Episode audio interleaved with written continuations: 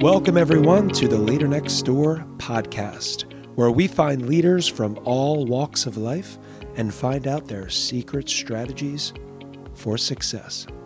New episodes are released every Thursday. Sit back and enjoy the show. This box right here is just a box jump that Yeah. you use for a table. Yeah. All right, that's cool.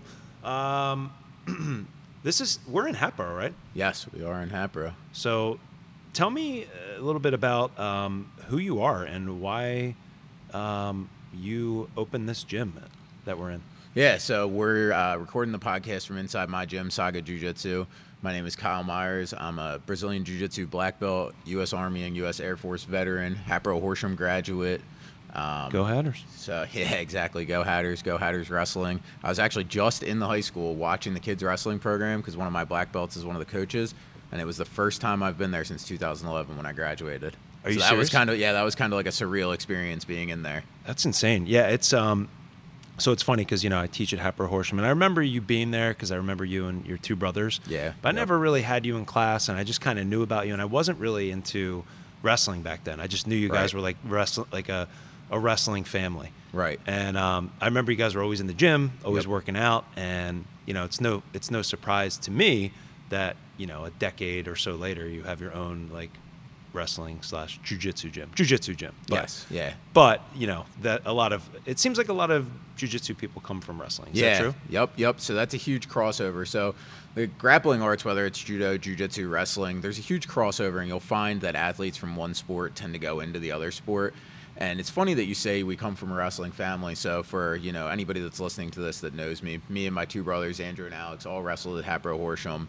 Uh, my parents actually had nothing to do with wrestling. My dad did not wrestle at all, and we're so my family's so associated with grappling and wrestling. My mom was actually the one that got my brothers to wrestle when we were kids. Okay. Her older brother was a state qualifier wrestler and a college wrestler Drexel. Oh, really? For a little bit, yeah. I so didn't know that. He, so my mom grew up watching him wrestle. Yeah. So she wanted my brothers to wrestle when they were kids, and I actually had no interest in wrestling when I was a kid. I didn't. I didn't play any sports when I was a kid. I grew Yeah. up as like out of shape, like long haired, heavy metal listening. Probably doing things that I shouldn't have been doing, not playing sports kind of kid. Yeah, so when. I was 15 years old, my dad uh, wanted me to join the wrestling team because he was like, you know, you got to start doing something better with your time than the things that you're doing and the people that you're hanging out with. So he convinced me um, to join the wrestling team. I joined the wrestling team, and I probably have not been off of a mat, whether it's jujitsu or wrestling, since I turned 15 for more than six months, and that was only the longest break I ever took was to go to basic training for the mil- for the army. That's crazy. Yeah, So you yeah. you didn't you didn't even do like youth wrestling? You jumped No. right in high Mm-mm. school? High school wrestling. My uh, sophomore year of high Really? school was the first time I ever did. I ever did anything athletic beyond like two days of football practice before I quit when I was eight or something. You know what I mean? How did you end up doing in wrestling? Like as a, I know your brothers had some success, especially your middle brother, but um, maybe your older brother too. I kind of forget. But how did you end up doing? So my older brother Andrew is actually he was the high school pin record holder for a long time. Actually, until my senior year, one of the guys that I wrestled with broke it, Matt Harkins. Oh, yeah. And then uh, he had over 100 high school wrestling wins, which is a huge accomplishment in high school wrestling. Oh, for sure. And he did have it- 100 wins. Yeah, yeah, yep. Damn. So Alex was a state medalist in high school, which is extremely hard. That's the top eight people in their weight class. Um, his senior year, I probably won 20 matches my entire high school wrestling career. It's amazing. I started so much later, and I was just I. You know, I was unathletic when I started. Yeah. But for me, I don't look at wrestling as something that I did that I did it to be good at wrestling. Yeah. It set me up to be uh, in this place where I cared about athletics, and it got me really into lifting weights, which was really like my first athletic passion. I was really into lifting weights. I wanted to be a bodybuilder when I was a teenager. And then um, it allowed me to find jujitsu because when I stopped my senior year, I was like, man, I've been doing this for th- this so many years and I like it so much. I don't want to stop. What am I going to do? Yeah. And I remember I was a huge MMA and UFC fan, as I think a lot of guys were, and Yeah. especially at that time, it was huge. And uh, I was like, man, I really want to do jujitsu or do MMA. Maybe I'll fight.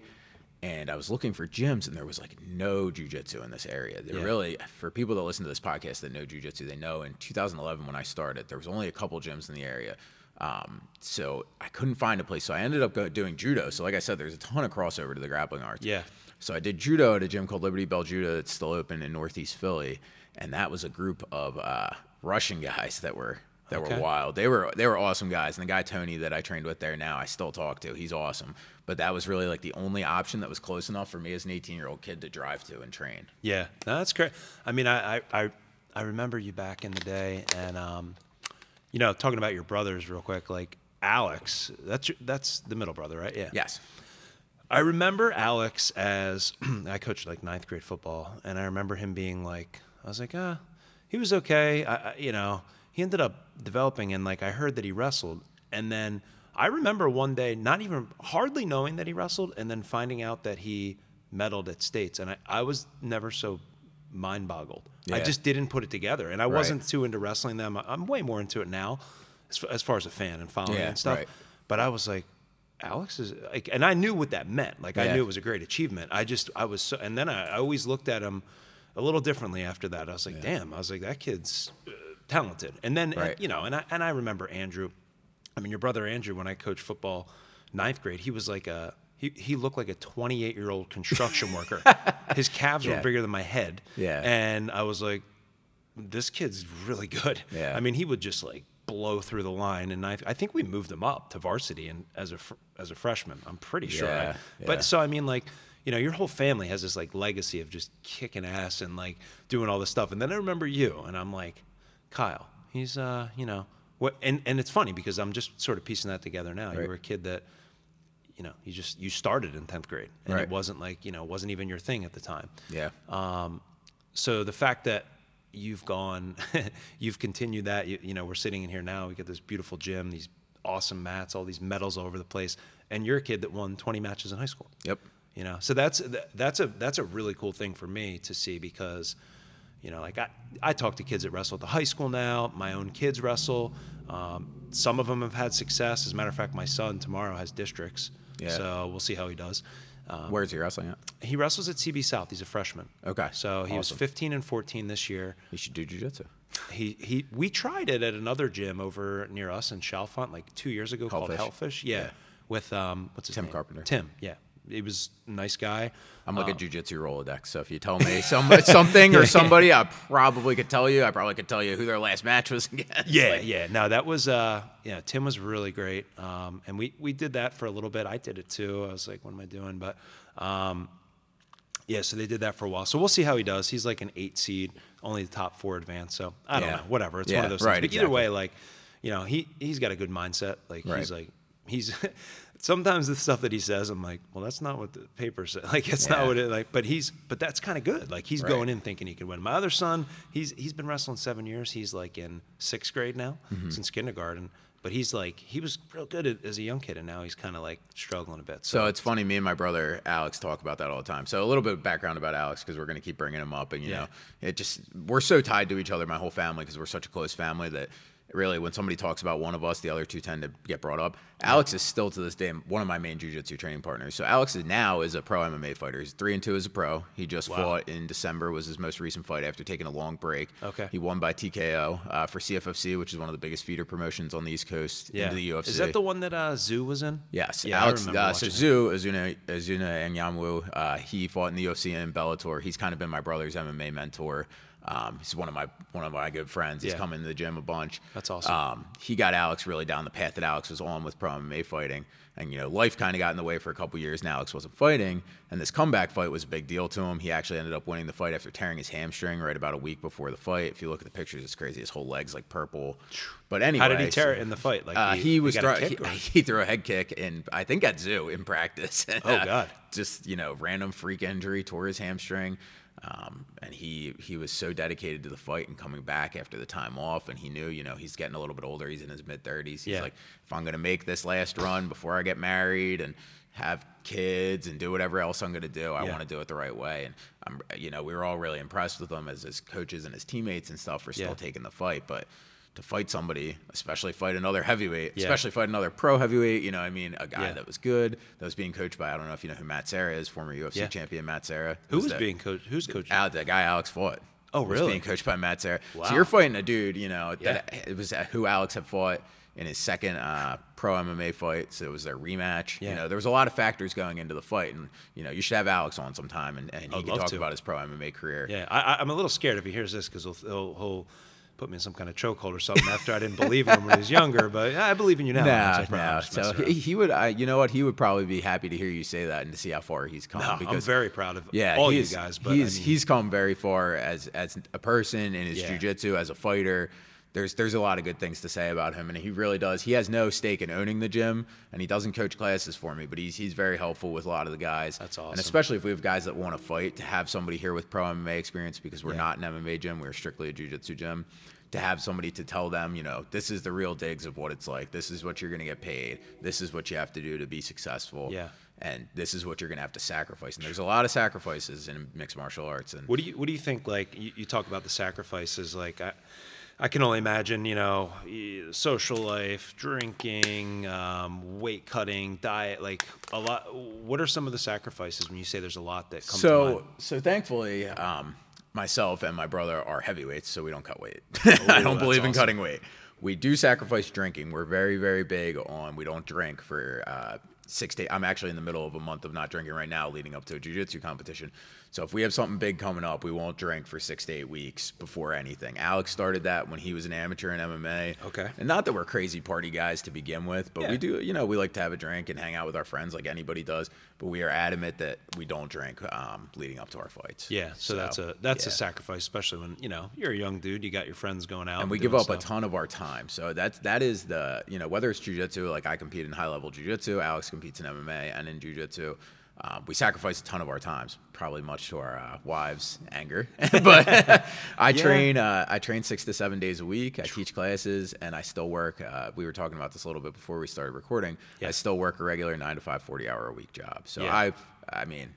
My week, my week of work is is not easy. Yeah, we're, I mean, we're at your gym now after your day of work, and then you have a little lull before your basically your second job Right, starts, exactly. which is your life. So my lull, and you know, it's I have this time to record the podcast today, and that's uh, nice because on Fridays I work a half day. Normally I work nine o'clock to five o'clock, and I come right here. I Yeah. leave work and I come right here to work out and teach my classes, and my day starts at seven thirty in the morning and ends at nine o'clock at night. so when you work, where do you work um, before this? So I'm a veterinary technician at Horsham Veterinary Hospital, and it kind of always cracks people up that my day to day I spend, you know, working with animals, and you know, there's a, there's a lot of hard things about the job, but playing with puppies, and then I come in here and Yeah. put the black belt on, and I have to, you know, change my gear a little bit to that mode. Yeah, you, you deal with other animals. Yeah, right, exactly, yeah. Um, so like I, I do want to talk to you about that a little bit because I'm a huge um, dog lover. I always have been. Um, I don't know if you prefer cats or dogs or you don't like either, but um, what's it like as a vet tech? I mean, you must see nobody's coming to you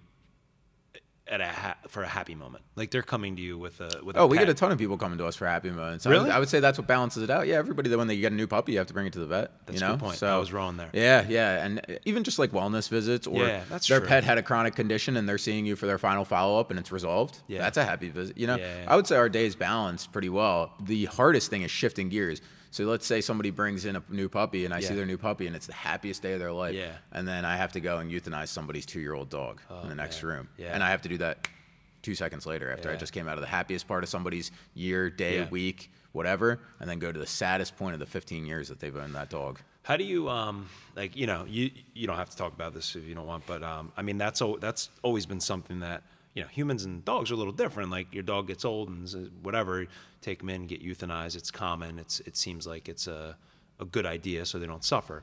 I mean, what does that? Does that take a toll on you, or did it take a toll on you at first when you got So into that? I've been very good at separating um, the emotional part of veterinary medicine from my everyday life. Okay. Um, but it does take a toll. You know, there was a week a couple uh, months ago where I did several several euthanasias, and you know we assist in them as the technicians. The doctors Sure. actually perform the euthanasias, but we're there from end to end. And I just did so many of them in a week, and sometimes that just happens. They come in waves for whatever reason, or like around the holidays. Unfortunately, a lot of Yeah. people euthanize their pets uh, because they just can't afford the care.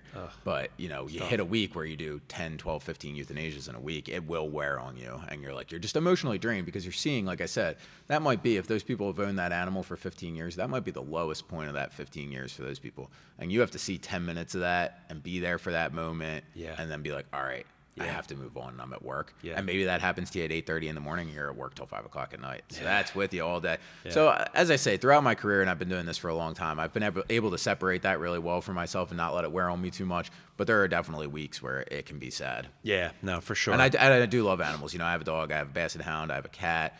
My wife has an aquarium worth of fish in my house, unfortunately. Does she do a good job of keeping them alive? yes, oh yes, Okay. she loves fish. It is like her passion. you Yeah, know? dude, I, I, when I was in high school, I had these. Uh, I had this neighbor. I, li- I grew up in an apartment, and this guy, like a couple buildings over, I was like 14, and he's like, he had these African cichlids. I, I don't even know what that is. They're just tropical fish. I could not tell you what kind of fish are in these four fish tanks. Uh, Like I said, it's like the Camden Aquarium in there.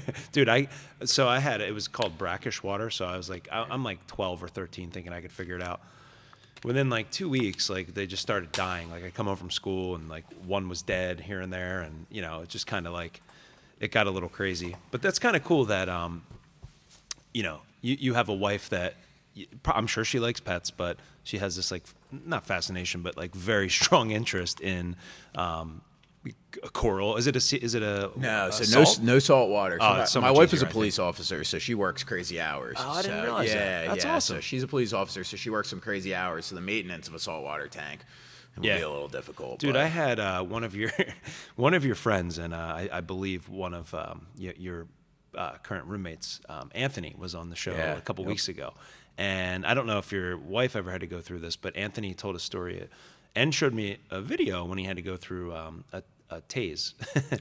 So my wife went to. My wife has only been a police officer for a year. So she um, was a regist- uh, certified insurance agent. Okay. And she was 30 years old and decided randomly that she wanted to be a police officer. So, Really? Just, like, again, one day, another like, person that that would be interesting. She's not as much of a talker as I am, but she would be another person that's a really interesting story of that like a. sounds awesome. And she's a Hatboro Horsham graduate. She graduated the same year as me, 2011. Yeah. All right, awesome. So.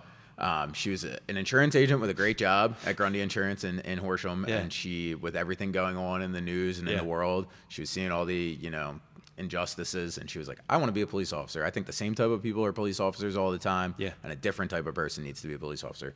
Just up and decide. She'd never awesome. wasn't in the military, wasn't even like a particularly like super physical person like you think wants to become a Yeah. cop. Was just decided that she wanted to do it and did it. That's great. Yeah, yeah. It was it was it was a very very impressive. Yeah, you gotta like. I was talking to kids today, and, and uh, when I, you know, earlier when I was at school, and um, I like to think that I talk to kids about like, you know, this is just like a saying, but there's like three types of people in the world. There's people that make things happen, people that watch things happen, and then people that are just like, what happened? They don't even know. Maybe you were like that when you were a younger kid, and that's why your dad was like slapping your head and like, come on, let's get going. Who knows? But like your wife, like made something happen. I love, I love to hear stories like that where people are just like, I'm not happy here. I want to do this, and they do it. They don't just talk about it. I think that she was always the type of person that, you know, maybe some things happened around her. Yeah. And she hit a point in her life and she was like, I'm sick of, you know, I think uh, she always talks about how when she was younger, she wanted to, um, she wanted to be like a carpenter or be in the trades. And her mom was Yeah. like, oh, you know, that's, women don't do those for jobs. guys blah, or blah. whatever. My wife restores furniture and stuff and she loves it. I can't turn a screwdriver. so I'm the wrong person to ask to fix anything. But uh, That's awesome. you know, she's she's very handy. She's a police officer, so she does all these things that are like, you know, you wouldn't expect her to do. And Yeah. then I'm the veterinary technician. Our roles are so reversed. It's you know awesome. what I mean? It's it's very cool, man. I, I love hearing the dynamic that you guys have. That sounds neat. Well, anyway, uh, Anthony showed us this uh, video with I guess I guess through when he started with this department or whatever. Um, he came back. He left and he came back in and he, he did two things. He brought my son some Pokemon cards because they love Pokemon, and he brought the videos. Like, oh, I'll show you this. And the guy, I guess there's like two people, and they go, "Let's get tased, let's get tased," and then they tase him, and he falls down. He showed that to my kids. My kids have been, if Anthony's listening to this, they've been reciting that and reenacting that ever since for the last like three weeks. I'll come home and they're like, "Hey, Dad, let's get tased, let's get tased." I'm just oh like, it's funny. That's funny. So- So, to, to circle fully back about why I said my wife has only been a police officer for a short time, she went to the academy during COVID. Oh, So really? she- yeah. Was so- it online? no, no, no. She went in person. It was it was very difficult. She had to wear a mask. I was away on orders for the Air Force when she was in the academy, so I wasn't even here. Yeah. It was uh it was an interesting time, but they cut a lot of those things out, so she did not have to get pepper sprayed or tased, and she has not had to do it yet in her department. Ugh, maybe we shouldn't be talking to, yeah, right. Exactly. Somebody call her Her in. chief's gonna get a good idea. No, I would. Man, I'd pay money to see that video. Oh my god, Next time she asks me to do the dishes, I'm gonna be like, "Hi, don't you need taser trading?" that's awesome. Um, yeah, I mean, that's really cool to hear like your story and how that happened. I mean, one of the things that honestly I didn't even know about you um, until kind of coming in here, and you've, you've mentioned it a few times, was your path through the military. Yeah. And I, I want to ask you about like you know what kind of kid were you like in high school? And because i you know I, I teach i deal with a lot of kids and i'm definitely not the teacher that's like you have to go to college. I, if anything i'm kind of the opposite. I'm like Mm-hmm. first of all like uh, it might not be the best solution for you. So like what kind of kid were you in high school? Did you feel any pressure to go to college? Did you go to college? What was what role so did the is- military So play? if if younger people are listening to this, I, re- I really like to try and uh, tell people about like what how the path that my life took happened because it was so not necessarily unconventional, but so non-linear, and it still is. You know, Yeah. people say all the time, "I'm 30 years old right now. I don't know what I want to be when I grow up. Yeah. I love jujitsu. I would love to own this place full time, but I've loved other things in my life, and Yeah. that doesn't mean that you can't do those things successfully. Yeah. So in high school, I mean, I was. I got good enough grades that I was academically eligible to wrestle. Yeah. I was always uh, like a smart kid, and you know, I Yeah. excelled at things that I wanted to excel at. And I didn't want to go to college at all. I wanted to join the army. Both my brothers were in the army. I wanted to be an army medic. That was all I wanted to do. Mm-hmm. And I wanted to do it in the Pennsylvania National Guard because that's where they both served. And Okay. you know, I knew that I could go to school. And I figured, you know, if I could be a medic, there was medical jobs. I don't know what made me want to be a medic. I think originally I wanted to be a military police officer. My brothers used to always say this thing. They're like, "You want to be the guy that arrests somebody who has a Medal of Honor." So I didn't want to do that. Uh, yeah. Yeah. So then uh, I didn't want to do that, and then they both did combat arms jobs. So Alex is a is still serving in the military. He's in his 13th year in the Pennsylvania National Guard. He's a sergeant. Um, he's a combat engineer, which is basically demolitions experts. Really? Uh, yeah. that's crazy Yeah, yeah yeah. get him on this podcast Yeah, alex you're next Alex man. has some cool, and Alex works in a in a high school right now. He's a Oh, does he? he's a service electrician for Abington Friends School. Yeah, Oh, that's awesome, You man. guys can kind of relate about some things about working at schools. yeah, interesting. probably deal with some different things. Yeah. but I, I'd love to hear. it. Yeah, Uh, yeah. He's sounding more and more interesting uh, every time you mention Yeah, yeah. He's he's like I said, he's got a different path too. So anyway, uh, my brother Drew served ten years in the infantry. The infantry is whatever everybody thinks of a soldier, they think of an infantryman. That is the Yeah. the foot soldier, the grunt of the military. Yeah.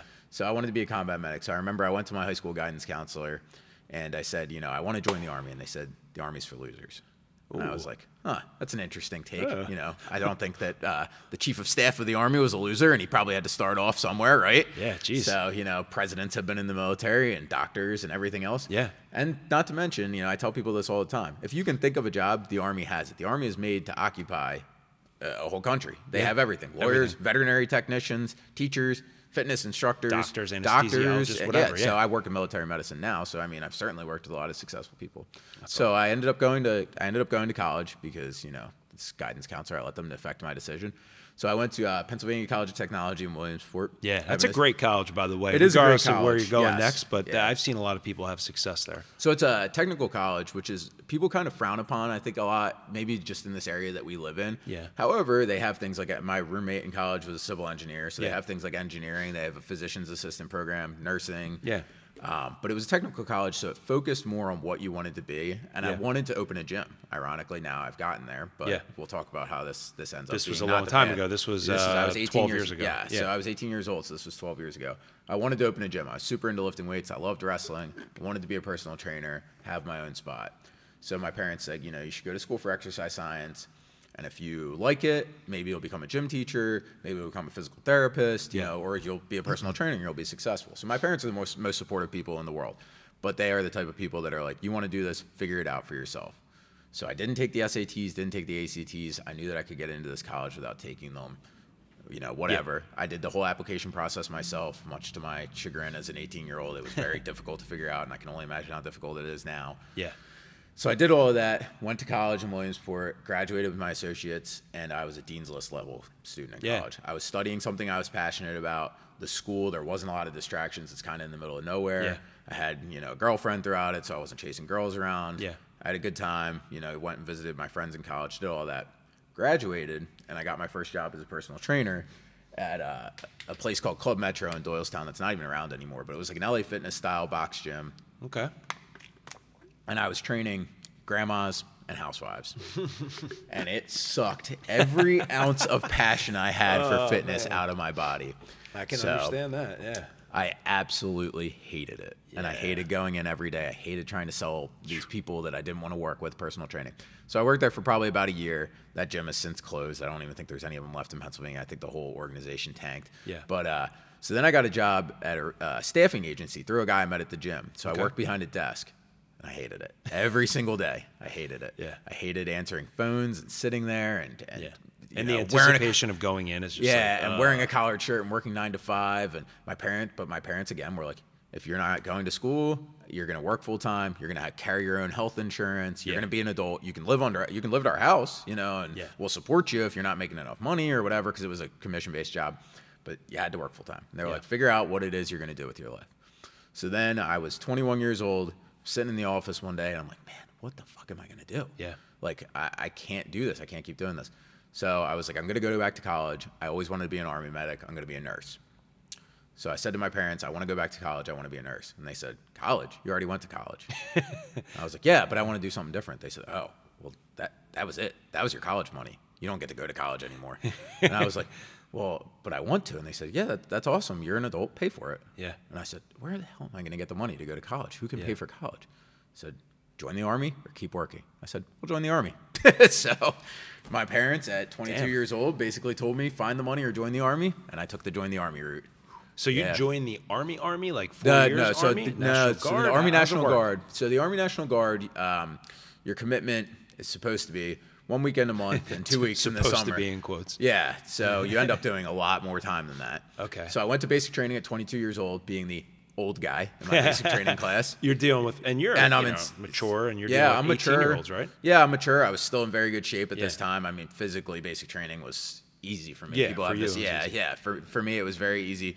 Um, I always say to people like some of the stuff that uh, people think about in basic training being difficult, like you know, they were like, "Oh, you only get five minutes to eat your food." I grew up with two brothers that would have stabbed you with a fork to get the food off your plate. I never once didn't finish the food in basic training. They were like, "Oh, the drill sergeants yell at you all the time." My mom was scarier than any drill sergeant I had my entire time in the basic in basic training, and I had dudes that had fought three times in Afghanistan Yeah. that you know had probably killed people. And That's the way that my mom used to yell at me when I was a kid awesome. was worse than them. So it was uh, so that was you know the military lifestyle was was pretty easy for me. So I did end up joining to be a combat medic, and I I loved.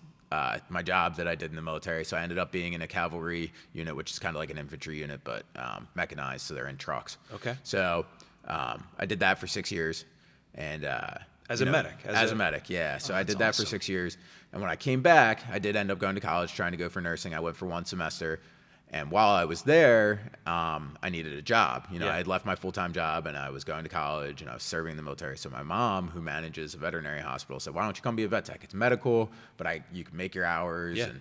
It'll be easy job while you're in college, and you know you worked. I worked there when I was in high school, just taking care of animals and doing Helping like out. some cleaning and Yeah. stuff. Yeah. So she said, you know, you know all the people, you'll like it. Come work here. I've been a vet tech ever since.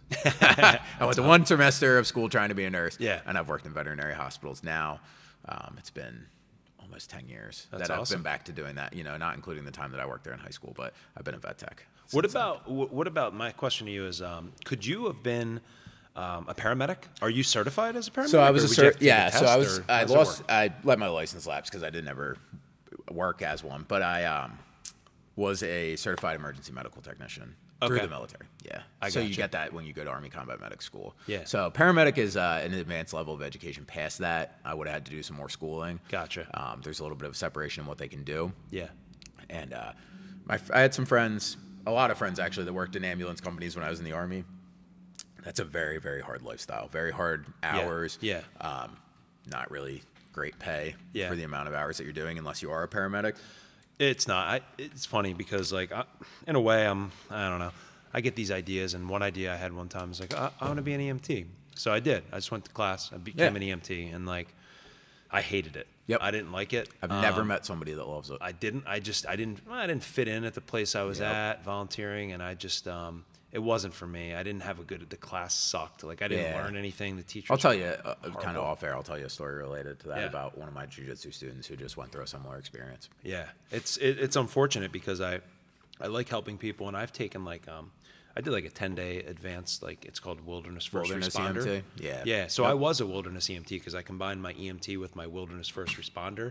So in quotes, I was a, and I had the certification that, Mm-hmm. that has lapsed out. But um, when you were, so when you were a combat medic, like what are some of the, I'm always curious, like what are some of the differences in training that like you are trained to do in the field that you would never do like on an ambulance? So the way that the army structures the training, and I will say I was a combat medic, but I've never been deployed. You know, I don't like people that lie about their military service. I've never been had an overseas deployment. Um, Yeah. I've never actually been in any sort of combat. You know, and to me, thankfully, Yeah, absolutely. As a medic, you know, people always say um, when they're in the military, you know, did you do your job when you're in the military? Us doing our job means something is going very, very wrong. Yeah, Right? yeah. We should never have to do our job. My our goal as medics, and some army medics have a different opinion about this. You know, for whatever reasons that they join and whatever they're chasing. Yeah. I don't want to have to see one of my friends get shot to do No. my job, or you know, if I was deployed. Some of them, uh, the army medics work in hospitals, or they do other jobs. They're kind of like the catch-all Yeah. medical personnel of the military. Um, but if you're truly attached to a combat unit, you're with those guys, you go out, you do whatever they're doing, and you're their medical support. So the only reason that you're doing your job is them getting hurt. Okay. So the training that we receive is trauma training. So it's you know caring for the gunshot victim, the blast victim, the crush injury from a vehicle rolling over, um, dehydration, Yeah. concussions, all the common injuries that you would think of when you watch a war movie and Yeah. those guys are getting messed up and they're screaming medic and somebody runs over and is patching Yeah. them up. That's what we do. Is there like, um, you know, as part of your training, is there something that that happens that is like obvious to you, um, like the what will kill them first kind of thing, like Yes. ABCs? Like how do you how do you go through? Like, So there is there is uh, acronyms like that, yeah, like ABC's airway, breathing, circulation acronyms. You know, stopping massive hemorrhage is the main priority of Yeah. combat medicine, and for people that don't know what that means, is uh, basically keep the red stuff in there, right? if, if there's red stuff leaking out of the person, keep the red stuff in the person. dude, you should have been my teacher in high school. I didn't do too well, but like that makes sense to me. Keep the red stuff in. Uh, me and my brother talk about this all the time. The Army, for all its flaws, has figured out how to educate people. I became an EMT in eight weeks. Yeah. Force fed through a wood chipper 45 hours a week, right? But, you the did it. Army's cranking out 5,000 of them a year. Yeah. You know, they have figured out how to do school. And we'll talk about my experience with the Air Force too. And, and the Air Force, as like the thinking man's branch of the military, has really figured out how to do school. So here's what I want to get there, but I want to act. I want to make sure that you know some a lot of you know younger people listen to this.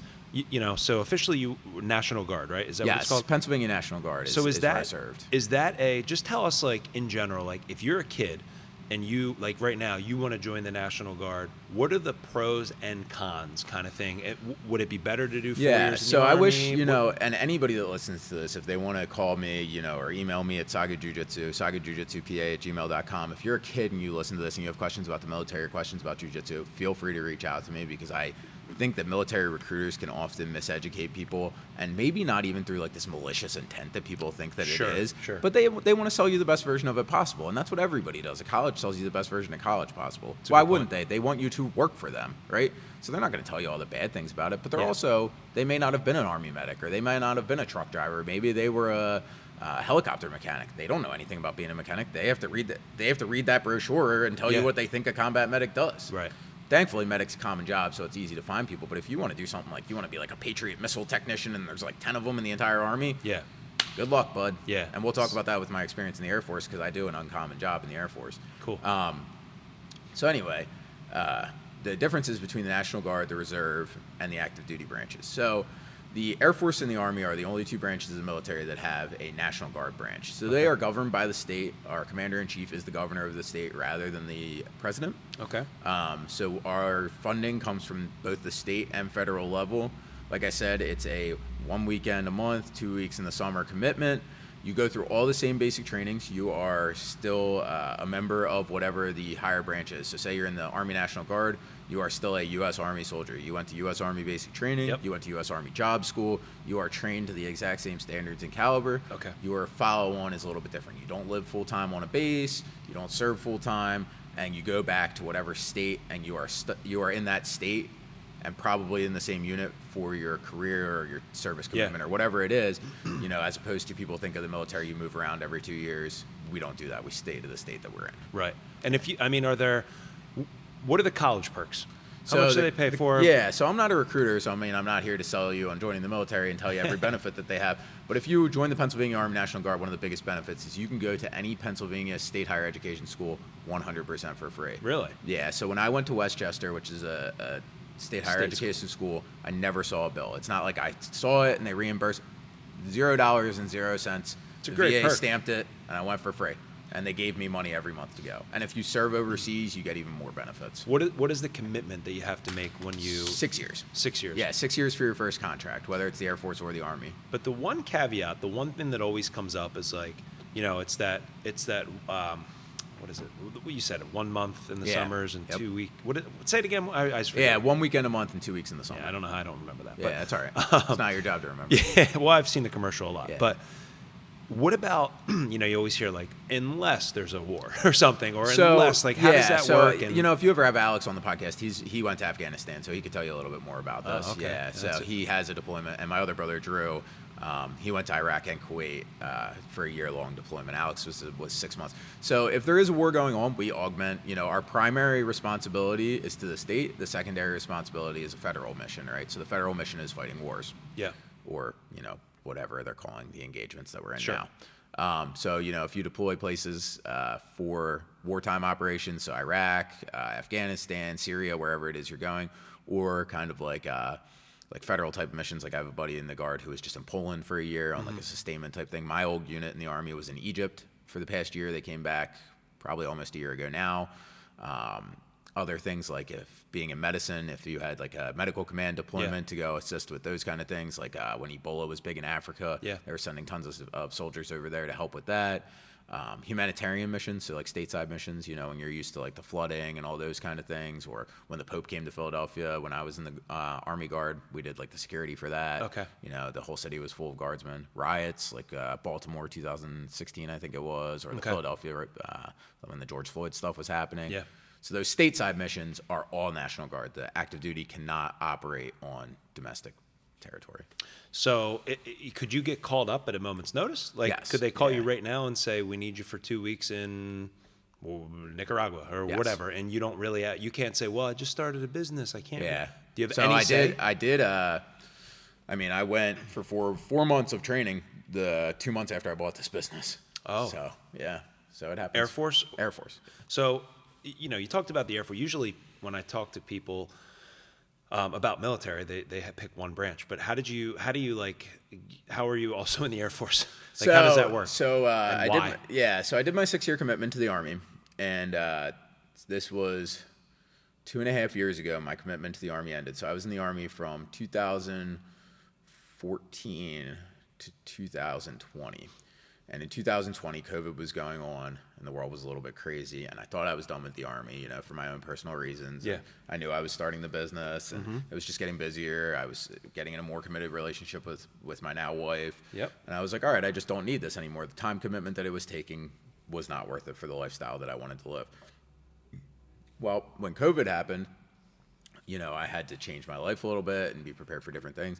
And I was like, maybe I'll continue serving, but I know what the Army's about. I know everything the Army has to offer me. I've seen the pamphlet, I've done it, I have the t shirt, I can prove it. You know what I mean? yeah. Like, been there, done that. I don't want anything else out of the Army. Yeah. Uh, me and my brother have this uh, saying where we go, I've given them everything they can give me, and they've given me everything they can give me. Like, you know, Yeah. I, they have nothing left for me, I have nothing left you for them. squeezed all the juice out of that lemon. So I had some friends that had served in the Air National Guard, and people kind of uh, anybody that's listening to this that's been in the military, the, the Air Force is the nice branch, right? The chair force. So I was like, oh. I was like, you know, So I spent one of my last uh, field trainings in the Army. I spent a month sleeping in a field of mud in Virginia. That's awful. I'll, I'll show you pictures after this. Straight up, a field of mud in Virginia. I was like, man. I don't want to sleep in mud anymore. I'm, thir- I'm almost 30 years old. Yeah. My back hurts. Yeah, I don't want to do this anymore. So I was like, I'll join the Air Force. So I went to join the Air Force, and I was like, oh, I'll be a medic. I'm already a medic. Yeah. You know, they have medics. The transition will be one to one. So the Air Force, way, way, way, way, way, way smaller than the Army. Okay. So the amount of jobs available is completely different. The Army, you want to do something, pretty much they can find a spot anything, for you. any yeah, job. any any job. Custodian, electrician, yeah. whatever, yeah. Yeah. So the Air Force has a, a diverse array of jobs too, but there's way fewer positions. Oh, so I went to Oh, the recruiter and I said I want to be a medic, and they said we don't have that, and I said I want to be anything in medicine that you can offer me. So they said, you can be a medical logistics technician. I said, what's that? They're like, you'll sit at a desk. I said, no. We've, we've talked about this We've before. been through this, Been yeah. there, done that. I'm not sitting at a desk. So they gave me the pamphlet and they said, these are the available jobs. We know you're already in the military. We're not going to give you the whole dog and pony show. Pick what job you want and we'll tell you if it's available. So in there, there was a job, surgery technician. I said, man, I really love medicine. I like working in the hospital and I like what I do in veterinary medicine. But the thing that I don't do, the only thing I don't do in veterinary medicine is surgery. Yeah. I said, I don't really know anything about surgery. I think that I would like that. You know what? There never is in an operating room? Mud. I'm- I'm- That's true. It's a very clean environment. If I need to operate, and I said, it's the Air Force. Like, how bad could it be? And they said, all right, so we'll put you on this, this surgery technician. So now I'm in the Air Force. I get the surgery tech position. They said, all right, it's for a ground surgical team. ground surgical team in the Air Force, designed to operate in austere environments.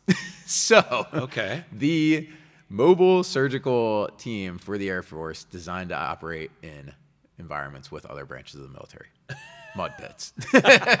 so, Oh, dude. yeah. So I joined, and I, and I I've had a great time in the Air Force, and the doctors that I work with are some of the best people that I've ever met.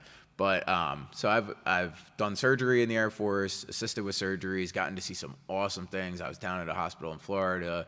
Um, for like eight weeks, working, um, seeing surgeries like orthopedic surgeries on Green Berets that have been injured, jumping Okay. out of planes, and Wow. you know, seeing some other crazies. Like I've gotten to do some some really awesome deliver babies. Like I've gotten to do some really cool things. So who, who's like, all right, so you're, you know, you're doing surgeries, part of a, your surgical tech in the Air Force, but like, are, the doctors and surgical techs in the Air Force like working for the VA hospital or so, is it like uh, active does that- duty active duty military bases have their own hospitals on them. Oh, okay. Yeah, that are only open to um, veterans. So if the VA cannot, doesn't have the specialist that you need. Uh, so like, let's say you're um, looking for an orthopedic surgery and they don't have an orthopedic doctor, they don't have one that does shoulder replacements. Yeah. they'll send you to the active duty military base that has the hospital on it. Okay. Um, so they'll send you there. There are there's at least one that I know of, Brooke Army Army Medical Center, which is huge. Well, I guess now it's San Antonio Army Medical Center in uh, San Antonio, which is like the hub of military medicine, is open to civilians as well. So they have a little, that's like an actual trauma center. I never worked there, but that is like a humongous hospital that sees civilian patients, military patients, veterans. But the ones that I worked uh, at um, were smaller hospitals on bases. So that whatever subspecialties they had of surgery, you know, whether it's OBGYN, Yeah. orthopedics, whatever, um, the techs, and what a surgery tech does is they just assist the doctor. So like we prep the room. Scalpel. Yeah, exactly. That's what I, that's the example I always use when they go scalpel and they hold their hand up. I'm the guy that's like, "Ooh, here's the scalpel. So A lot less responsibility, but still get to see the So, cool stuff. Yeah, probably, yeah, right? exactly. So I mean, the sterility and maintaining it. And Oh, stuff, yeah. No, it- I don't mean to And on the, the small but- teams that we're on in the ground surgical teams uh, that aren't designed to operate like an operating room, our responsibilities are a lot bigger. Yeah.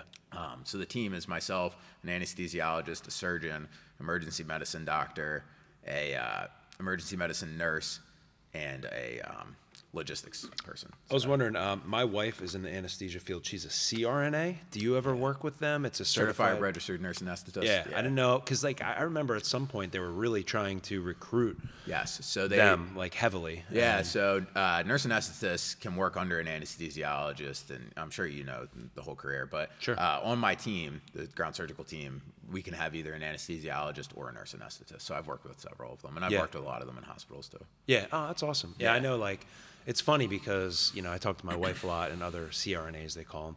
Um, they're pretty much left alone. Like Yeah. in a hospital. Yeah, so they like are independently operating, yep. and like one anesthesiologist Yes. that only kind of comes around if there's a problem, and there's not really that. You know, there's not problems that often. Yeah, a good friend of mine that was a medic in the army with me is now a CRNA. That's that was awesome. like the path that he wanted. That was why he joined the army was to be able to afford to be. His dad was a CRNA. That's that really had- s- was in the Marine Corps. so and smart. He did it all through his military, but he's like, join. Yeah. You know, it's a very lucrative field, but have them pay for it. That's So, amazing. It's yeah. such a great option. Why did you even do the Air Force though? Like, what was? Oh, it- so you know, jeez, I get sidetracked. So he's No, like not I was telling you, I'm I could talk. I could talk forever. So no, like, it's good. I, we got um, time, man. So when I joined the Air Force, it was just I was looking for a quality of life change, and you know the Air Force was supposed to give me that quality of life, which they have, and I love Yeah. the unit. I'm actually right here in Willow Grove. That's awesome. The Air Force truly is one weekend a month, two weeks in the summer. unless I have to go to trainings, which I had to do a lot of trainings just because I was learning a new job. Yeah. But the schedule now, with especially with my team, we have a very unique schedule just because of the availability of the doctors. You know, they are doctors in their civilian life, Yeah. so they can't afford to be not practicing all the time. Sure. You know, they are the military needs doctors way more than mili- than doctors need the military. Good You know? point. Yeah, that's probably explains why they're heavily recruiting yeah, CRNAs yeah, and stuff. Yep. So any any healthcare providers, whether it's doctors, nurses, physicians assistants, physical therapists, um, you know, the, the military really needs them because Yeah. the civilian world can pay them so much more lucratively. Yeah. So we have a great schedule. I go to drill once every three months now. That's why I have a big beard and you know. Well, what is it like? What? But when you joined it, are, do you um, do you get paid? Is it is it a job? No, so you just doing so that's kind of a misconception like, too. Which you know, if people are thinking about joining the military, there is no pay per job in the military. There's only pay per rank. So if you see somebody that's a sergeant and Mm-hmm. he's an electrician, and you see somebody that's a sergeant and he's a intelligence analyst, they make the same amount of money. Oh. it's a truly pay per rank system. You are, you know, it's pay per rank, and you get um, for have, however many years you're in, you can increase your pay, um, but there's no difference in job pay. But you signed up to do it, like not just for a hobby. Like Yeah. you signed up because you knew you were a certain rank too. So I was ch- uh, there were some things that I was chasing, some personal reasons why I wanted to stay in the military. Um, I had never been deployed. I thought maybe I could get a deployment out of being in the Air Force Okay. because there was no. I didn't want to go to Egypt and stare at sand for a year Yeah. with the army. I can understand that. Truly, what they did. Yeah. Um, so you know, I thought maybe I, if I could join this surgical team, I would get to do surgery while I deployed. And uh, as I said, uh, you know, I bought the gym, and I was kind of like, shit. I just signed a reenlistment in a new branch of the military, and I have to go away for four months, and I just bought a business. So thankfully, I'm the 50-50 owner, and you know, I should say, Saga Jiu Jitsu is not just myself; it's me and my business partner and Jiu Jitsu coach Made Eldebaz, who's like one of my best friends in the world, has been my Jiu Jitsu coach since I was a white belt. Yeah. is an awesome dude. Um, you know, we're at pretty different points in our life. He's 50 years old with kids and stuff. Yeah. So um, he ran the business while I was away and did an awesome job. And we have a bunch of other coaches and black belts here that help us out because you know this isn't my full time gig and I can't be here all the time. Yeah. So um, he ran the gym while I was away. I came back, and then now, you know, I've just kind of been running out my contract because I think that I truly, at this point, I'm done with the military, so I get out in July of this year. Ah, good for you. That's Yeah. awesome. I mean, uh, thank you for your service. Yeah, uh, and your brothers, man. You guys are like And that's the, another the thing, American know. dream family, man. Yeah, it's well, awesome. that's another thing, you know, but, uh, the wrestling thing. Neither of my parents were in the military, and all three of us were. It's crazy. Yeah. It just goes to show that uh, sometimes the apple does fall far from the tree. They had a lot of respect from it for it, and you know, my uh, my grandfather on my mom's side was an officer in the Coast Guard. Oh, okay. And uh, you know, they, but they were just like, this is what you can do to benefit your life. So my Yeah. parents, even living in an area like this. You know, I'm happy that they. My parents are working class people. My dad is a mechanic and owns an automotive uh, shop, and my mom is a, a practice manager at a veterinary hospital. She was a nurse before that when she was younger. They're truly working class people, so they didn't see college as the only option. They didn't go to college, and they Yeah. were both successful and Yep. had kids and lived the life that they wanted to live. So they didn't say, you know, you have to go to college. I'm the only college graduate of my three brothers. So. Yeah. Are you um? So it's funny. You get Myers Auto Care and um, Hap, it's Hatboro, right? Or Horsham. Horsham. Yeah. So I- you know, I always remember hearing about that ever since I knew you guys. But like, were, was there any pressure to work at the shop when you were a kid? No, no, the exact opposite. My dad did not want us to be mechanics. He didn't And wanna my brother, teach you anything. My brother like- Andrew is a mechanic. He's a, he worked for my dad for a long time. He was a union mechanic for UPS. Okay. Then he worked for my dad for a while, and now he's the mechanic for. He has a really cool job actually. He's the mechanic for a private car collection. So Really? like he works on like Ferraris. Oh my God. Yeah. So the, uh, Grundy Insurance in Horsham, the guy Yeah. that owns that, he's his private mechanic. Really? Yeah. He probably has quite an uh, arsenal of cars.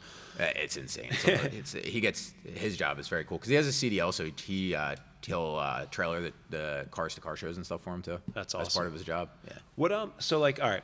So yeah, we we talked a lot about you know your life, man. It's a really cool life, but we really didn't even get into. You know, I'm sitting here in this cool gym, Saga Jiu Jitsu and Hatboro, PA. Like, what did? How did you even get into Jiu Jitsu, and what has your path been like? I mean, I see like all these medals on the wall, and I have a, I have a, you know pictures of you in competition. Like, how did this world sort of come about, and and what has been your progression through it? Yeah, yeah. Did you have like a clue when you first started? So the reason that this place is named Saga, you know, you asked what my progression, what my story is. What what's my saga? Yeah. You know, Ah. sa- saga's a story. What's your story in your jujitsu? And everybody has one, right? So we always say we, awesome. you know, our thing is write your saga. The first day you you walk into this gym, you start that, right? You you're starting to write your saga of what your jujitsu is going to be like. So my jujitsu saga and my story kind of started when I was done wrestling in high school. Like I said, I started doing judo at Libertyville Judo. And uh, when I was in college, I still had that passion. My college had a jujitsu club. I trained under this guy who's now passed away, William Yurosevich. He was an awesome dude. Yeah. Um, and when we were there, I was I was doing jujitsu, and my brother called me one day and he said, "Hey, they finally opened a jujitsu gym in Hatboro." And there was this place called Paper Street Jiu-Jitsu. So I was like, awesome, dude. We're gonna get to train. I, I know a little bit, you know. Yeah. We've been training and we wrestled, and Alex wanted to fight MMA, and he's like, oh, you know, one of the other guys, Lex Ludlow. I was going to ask you about Lex. Uh, I, Yeah, it's funny because I know he was training at Paper. Yeah. That's how I first heard of it. Yeah. Because he was, you know, he was a student character. Uh, yeah. So, So- Lex Lex was uh, involved. Yeah, right, exactly. So um, Shout out to Lex. Yeah, yeah. Shout out to Lex. so we uh, we we wanted to come check the gym out. So my brother was training there because he was he was here working for my dad, and uh, he would call me and he'd be like, "Oh man, there's you know this guy at the gym and this guy at the gym and this guy in the gym and there's this guy who owns the gym." And he'd tell me about all the characters. Jiu-jitsu is a is a sport of characters. Yeah, for for sure. sure. You know, hear the nicknames that we have for some of these guys. They're like, "What do you you call this dude Slippin' Jimmy and this guy bodybuilder Rick?" And I'm like, "His name's Rick and he's a bodybuilder. They're not complicated nicknames." That makes sense. you know, so um, you know, we have all these people and these characters, and he's like, "There's this one guy that's this old man accountant," and he's like, "I thought I was gonna beat the shit out of him the first time I met him. He weighs like 160 pounds. He's like, he killed me." that's my now business partner, made all the best. That's awesome. So he's he's like Master Splinter from the Ninja Turtles, dude. Yeah. He's like the most unassuming guy, but I've seen him just absolutely trash like 20 year old college football players. Oh, I love hearing that. Yeah, That's yeah, great. he's the man. Um, so Alex said, you know, come check this place out. The guys are awesome. Some of our friends were training. My older brother Drew was training a little bit at this point before he, um, you know, kind of stopped. Yeah. And uh, I came back, and I just loved it. Yeah. I love jujitsu. I already knew I loved jujitsu. I was already into it, and I started training, and I was like, man, this is all I want to do. So I, like I said, the longest break I've ever taken from training was just to go to basic to basic training for the army and go to medic school. Ever since then, I've, you know, even when I was like 21, 22, 23, being a shithead going out to the bar, Yeah. I would be like jujitsu first, then the bar. That's all- and you know, I would have a hangover on. Saturdays, and I could care less that I had a hangover. We used to come in here and we would like sweat gin and tonics on each other at like 10 o'clock in the morning on Yeah. a Saturday. You know, but when you're 22, you can do that now. I'm like, oh my god, I have one beer, I feel like I'm gonna die. Yeah, But, exactly. um, so I just I just loved it. I absolutely loved it. So then when I was a purple belt, which for people that don't know, that's probably like five six years into your Yeah. jiu-jitsu progression. When I was purple belt, the former owner of Paper Street Jiu-Jitsu got sick one week, and he was like, "Man, I'm sick. Can you teach my class?" Yeah. I was like, "Teach?" He's like, "You're a personal trainer, dude. It's the same thing." I was like, "It's not the same thing," but he's like, "You love jujitsu. Wh- Who's better to teach a class than somebody that loves jujitsu?" He's like, "Even if you don't know what you're doing." eh, All the guys know you. They have respect for you. I was a competitor in jiu-jitsu ever since I was a blue belt because Yeah. I, I love competing. We could talk about that. But um, he's like, just teach the class. So I taught the class, and I was like, man, I like this. So he was like, uh, just teach the class every Thursday. This guy was like always looking for a way to get a day off work. Yeah. So he was like, just teach the class every Thursday. So I was like, all right, I'll teach the class every Thursday. So my my business partner, he taught on Wednesdays, I taught on Thursdays. We would come to each other's classes. And uh, we both were like, dude, we really like teaching. We really like teaching. We really like teaching. This went on for years, all the way until I was a black belt, you know, which was two years ago when I Yeah. got my black belt. Congratulations. Um, thank you, thank That's you. awesome. Yeah. So I got my black belt in like nine years of training, which is about average. It's eight to ten years is the average path to a jujitsu black belt for people. So I got my black belt, and uh, this was COVID time. So Mm-hmm. I was, you know, during COVID. I probably get blacklisted for saying this. I was still training during COVID. I put mats in my, I, me and my brother handmade mats out of plywood and foam so that we could keep training. That's awesome. I would train uh, on a tarp in sand if I had to. You know, what I mean, like, Yeah. I love jujitsu. I absolutely love it. It's the best thing in my life, right? So, uh, the old owner of Paper Street was getting out of it, and he said, "Man, I, I'm selling the gym. I'm moving. It's COVID. You know, he was making the right decision for him and his kid, and I'm happy that he did it. He seems like he's doing great now." But he said, "I'm selling the gym. You know, I don't know who's going to buy it." I said, "I know who's going to buy it. Me." and he was like, "I don't know if I want to sell the gym to you." He's like, "Ah, you know, I have some other guys interested." So I went to Maida, my co-owner, and I said, "Dude, I know you want to open a gym. Me and you have talked about how you want to open a gym forever. I said, why don't we just open it together? Yeah. And he's like, oh, I never thought about that. He's like, you want to own a gym? He's like, I was managing a veterinary hospital at this time. Um, so I had a really, you know, a jo- very demanding job. I was driving to Center City every day for the job. Brutal. Um, and he was like, dude, you're, you have a demanding job. And I'm like, dude, I know a little bit about managing businesses.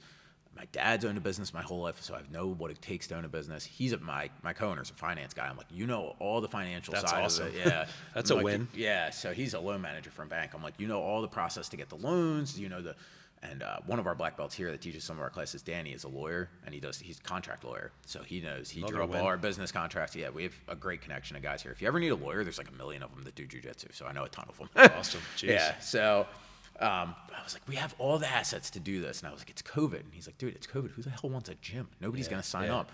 I was like, dude, we can do this. I'm like, it, the, the investment's so low. Even, you know, we're not going to quit our full time job. So it took like a little bit of back and forth for me to convince him, and him to be like, all right, well, how serious are you about doing this? Because you know, like I said, he's much more established in his life than me. He's a little bit older. Yeah.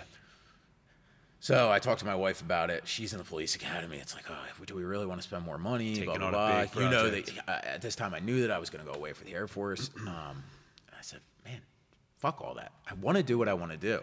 I was like, uh, you know, everybody will always tell you that you shouldn't do something. And I thought about that high school guidance counselor telling me I shouldn't have joined the army when I was in high school. And I was like, dude, if I had joined the army when I was in high school, and even if I had served active duty for four years and been graduated by the time I was 21, I could have gone to college completely debt free Yeah, yeah. and like lived this like life. And I was like, dude, she didn't know what she was talking about. I was like, none of these people. And my dad, being a business owner his whole life, said, do it. He's like, who cares if you fail? The investment was so low to buy the gym because nobody wanted a gym during COVID. Yeah. He was like, fail. He's like, I'll give you the money to do it. You know, I said, my parents are supportive, but you have to figure it all out. He's like, I'll give you the money to do it if you really want to do it. So I didn't want to take the money from my dad because, you know, families and business don't Yeah, really sure. work out too well.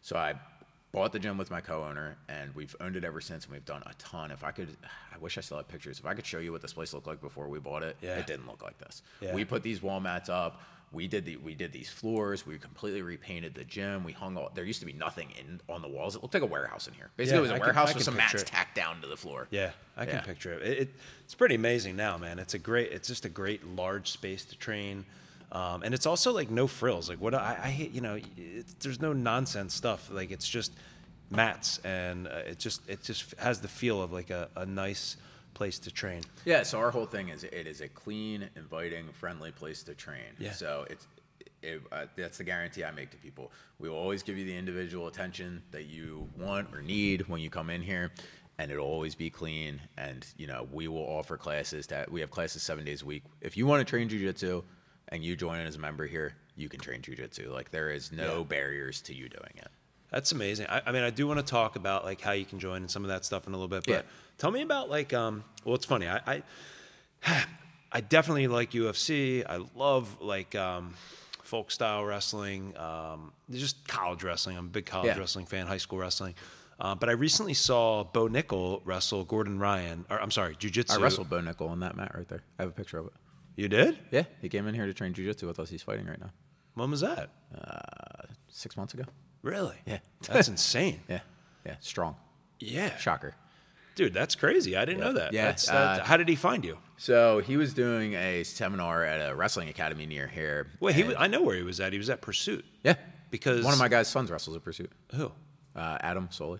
Uh, I don't know him. My son wrestles there too. Your son's a little bit older than his son. His Okay. son's 11. Yeah. Uh, yeah, for sure. Yeah, because I know the the guy that owns Pursuit. Um, his son wrestles with my son, and he works with like he works with like Jocko Wilnick. So that guy Yeah. is who brought the, him in here. Yeah, Yeah, yeah, yeah. So d- you'll have to tell that guy you came over here because he trained here a little bit too. Um, so basically, he knew one of my coaches, Joe, who coaches the Happy Horsham Youth Program. Yeah, and Joe is this guy's name Joe too. Cog- uh, yeah. Yeah. So Joe Coglin, who I, Yeah, he went to I know- I yeah. know him. Yeah. So Joe Coglin is one of my black belts. He Okay, teaches here. I know him. I, yeah, I'm not friends no, with him. I know he's him. he's yeah. old. He might he probably was a student at Happy before you were. His name's on the wall in the wrestling room, right? Yes, yeah, he's that's a very, how I know. very good wrestler. Yeah. Um, so he's one of the coaches of the youth club. So basically, Bo was coming to town to do that, Mm-hmm. and he texted Joe Coglin and said, "You know, I know you're into jujitsu. Do you have a place where Bo could train while he's here? Because he's getting ready for an MMA fight. This is maybe before his fight on Contenders. Yeah. it wasn't before his debut MMA fight. I have a funny story about when he came in here too. Um, so he came in here, and they told me it was going to be this other guy. Uh, what the fuck's that dude's name? Jason Nolf. He's Nolf, another, yeah, yeah, the other, another uh, Penn State Penn State wrestler. I don't, wrestler. I don't care about wrestling really. Like Yeah. I like it, but like I don't follow it enough Yeah. to like know who they are. So he comes in here, and I shake his hand, and I go, "Oh man, I knew Bo Nickal was fighting, but I didn't know you were fighting." And he goes, "I am Bo Nickal," and I was like. Oh, they told me it was going to be this other guy. My he just looked at me like I was nuts because he could, just couldn't comprehend that somebody in grappling didn't, Didn't know, know who, who he was. was. and like, dude, don't get me wrong, I'm not big timing Bo Nickal, but like, I just don't know who. You know, Yeah. like if I brought Gordon Ryan, who's the best jujitsu guy in the world, in here. And I brought my dad in here. He wouldn't know who he is. If you don't follow Yeah, the sport, yeah, you just don't know who they are. I couldn't. I, I wouldn't know who Gordon Ryan was until I watched the video like a week ago when he wrestled. Yeah. Or when in jiu-jitsu against. Yeah, yeah. So I, I mean, I've never watched more than ten minutes of an NFL game in my life. If you brought the starting quarterback of the Eagles in here, I wouldn't know who he was. so you know, like I, that's just the Super Bowl? Yeah, no. I made it. I made it through the uh, the first quarter, and then I was like, all right, I can't stand all these idiots at the bar. I Probably a good get out time to uh, bail anyway. Yeah, right. So, but I'm just like, you know, I don't follow any sports besides jiu-jitsu and MMA. So unless, I mean, now Bo Nickal being in the UFC. Yeah, for but- sure. So he came in here and he was very strong and very athletic, but it was very cool to wrestle with him. And I've wrestled with, you know, jiu-jitsu world champions and I've done jiu-jitsu with uh, MMA, UFC fighters. Uh, I've grappled UFC fighters in, comp- in competition matches. I've grappled world champions. Uh, you know, I've trained with Liam McGeary, who's Bellator world champion. So I've trained with all sorts of guys that are really Yeah, good. He was he was an athletic talent though. It was Yeah. nuts, you know, with the level of jujitsu that I'm at and the, le- how long he's been training jujitsu. If it's, I couldn't I couldn't submit him. You know, what I mean, Yeah. like that's Yeah, I mean it's a great like, you know, watching him in folk style wrestling or whatever, free, freestyle, whatever he's doing is. I mean, he's just the man, and his it's, it's- career is. Have you seen him fight at all? I He's got some power. Yeah, I have. I mean, a lot of I don't know. There's a lot of promotion and stuff. Like, it's not hard to picture him as like the next, you know, kind of big thing. But yeah, Yeah. they say that about a lot of guys. Who Yeah, a lot of I mean, I, I'm a fan. I was a I'm, he was a Penn State guy. I think three time national champ. I Yes, mean, I watched yeah. any match of his that was on. I loved watching it because he was so dominant. Right. I don't, know, I don't know if I've ever seen him lose. He didn't lose too many matches. But, No, no. Um, but that's really cool, man. That's a Yeah. that- that's neat that he was in here. Um, yeah, I, I- I'm just like I'm. I'm trying to think of.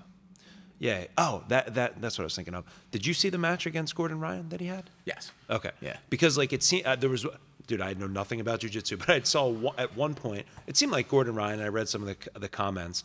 Um, it seemed like he kind of had control. He kept trying to do that thing where he's grabbing his leg with his leg. Yeah. I don't know what the hell that's called, Yeah. but but there was one big move that like Bo had on him. Yeah, where he like a- suplexed him when yeah, he was walking backwards at him. Yeah, I don't know if that's That, that match. were- These like jujitsu wrestling crossover matches or whatever. yeah. Somebody said performative. that they that Gordon Ryan let him do that just to get in closer or something. yeah, So who knows? yeah. I don't know. Um, but it, it was fun. It was fun for me. I We like, already. I mean, what are we trying to prove here? We know wrestlers can take down jujitsu guys, and jujitsu guys can submit wrestlers. So. Yeah, that's the weird thing. Like being a wrestling fan, it's like you're coming at you know head slaps and whatever, all that, putting pressure on the neck.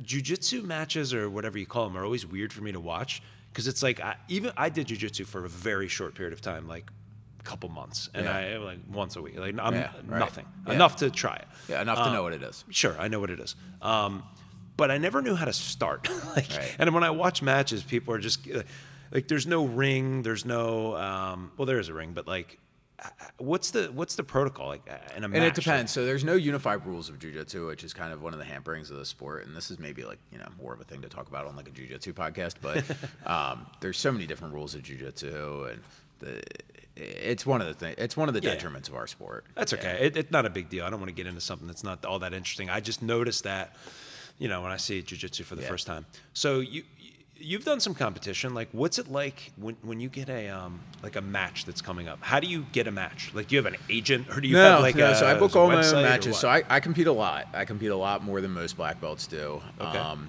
I'm actually pre- preparing for a tournament right now next weekend on Sunday. It's a, a cash tournament for three thousand dollars. Really? Uh, yeah, yeah. So I've competed um, like more than ten times at the 2300 Arena in South Philly, which used to be the ECW arena. Yeah, if you know yeah. pro wrestling, yeah, I've competed there a bunch of times. Um, know, Didn't they have C- CF CFFC's fights there? Yeah, I've, Yep. I've gone to maybe one yeah. of So I've competed there, for uh, Fury Grappling, which is CFFC's jiu-jitsu promotion. Mm-hmm. Fight to Win, which is probably like one of the biggest traveling jiu-jitsu promotions. Um, I've done, I've done a ton of stuff. I've been competing since I was a blue belt, and you know, thankfully I win a lot more than I lose. So I would say, I, you know, not to gloat, but like I'm a pretty good jiu-jitsu competitor. Have you ever won money? Uh, yes. Yeah. yeah, yeah. Cool. Ton- uh, not tons of money, but a lot of my matches for money. And, you know, uh, that picture over there of me uh, holding the belt in the middle was when I won the Finisher Sub Only Championship, which is a pretty big promotion. That's So, awesome. Yeah. So what's your like? I mean, you're going through this. You're, you know, are you? Is there, is there a cl- like? I know there's classes, there are notches in the belt kind of thing, but like, are there guys out there now that, you know, you have Gordon Ryan, the best in the world. Yeah. You have Gordon oh, Ryan, for people that don't know, is we keep bringing his name up as like uh, the Michael Jordan of jiu-jitsu right now. Yeah, and I, I only know that because I hear a lot Yeah, about him, and I, yeah. you know, I've seen a little. He's a crossover kind of star now too, because he's like on Joe Rogan and stuff. Yeah, yeah. So, um, you know, you have you have the Gordon Ryan and you have the the white belts that kind of just starting. You know, obviously you're a black belt, so you're up closer to there. But is there a tier? Are you in? What tier are you in? So, I'll give you an example. Gordon Ryan's coach, John Danaher, is the best jiu-jitsu coach Yep, in the world. and world. I've heard about him. I've grappled three of his black belts. Okay. So, you know, am I Gordon Ryan. So you Ryan? know his. Yeah. You know. I mean, so there's a picture on the wall over there of Alex. It's down at the bottom. In Bottom the center right? There. Yeah. Yeah. And we can go over there. That's some other competition pictures I'll show you at the end. But in that picture, Alex is grappling a dude, Lucas Barbosa. Lucas Barbosa is the 10-time black belt world champion, Wow. and Alex is grappling him.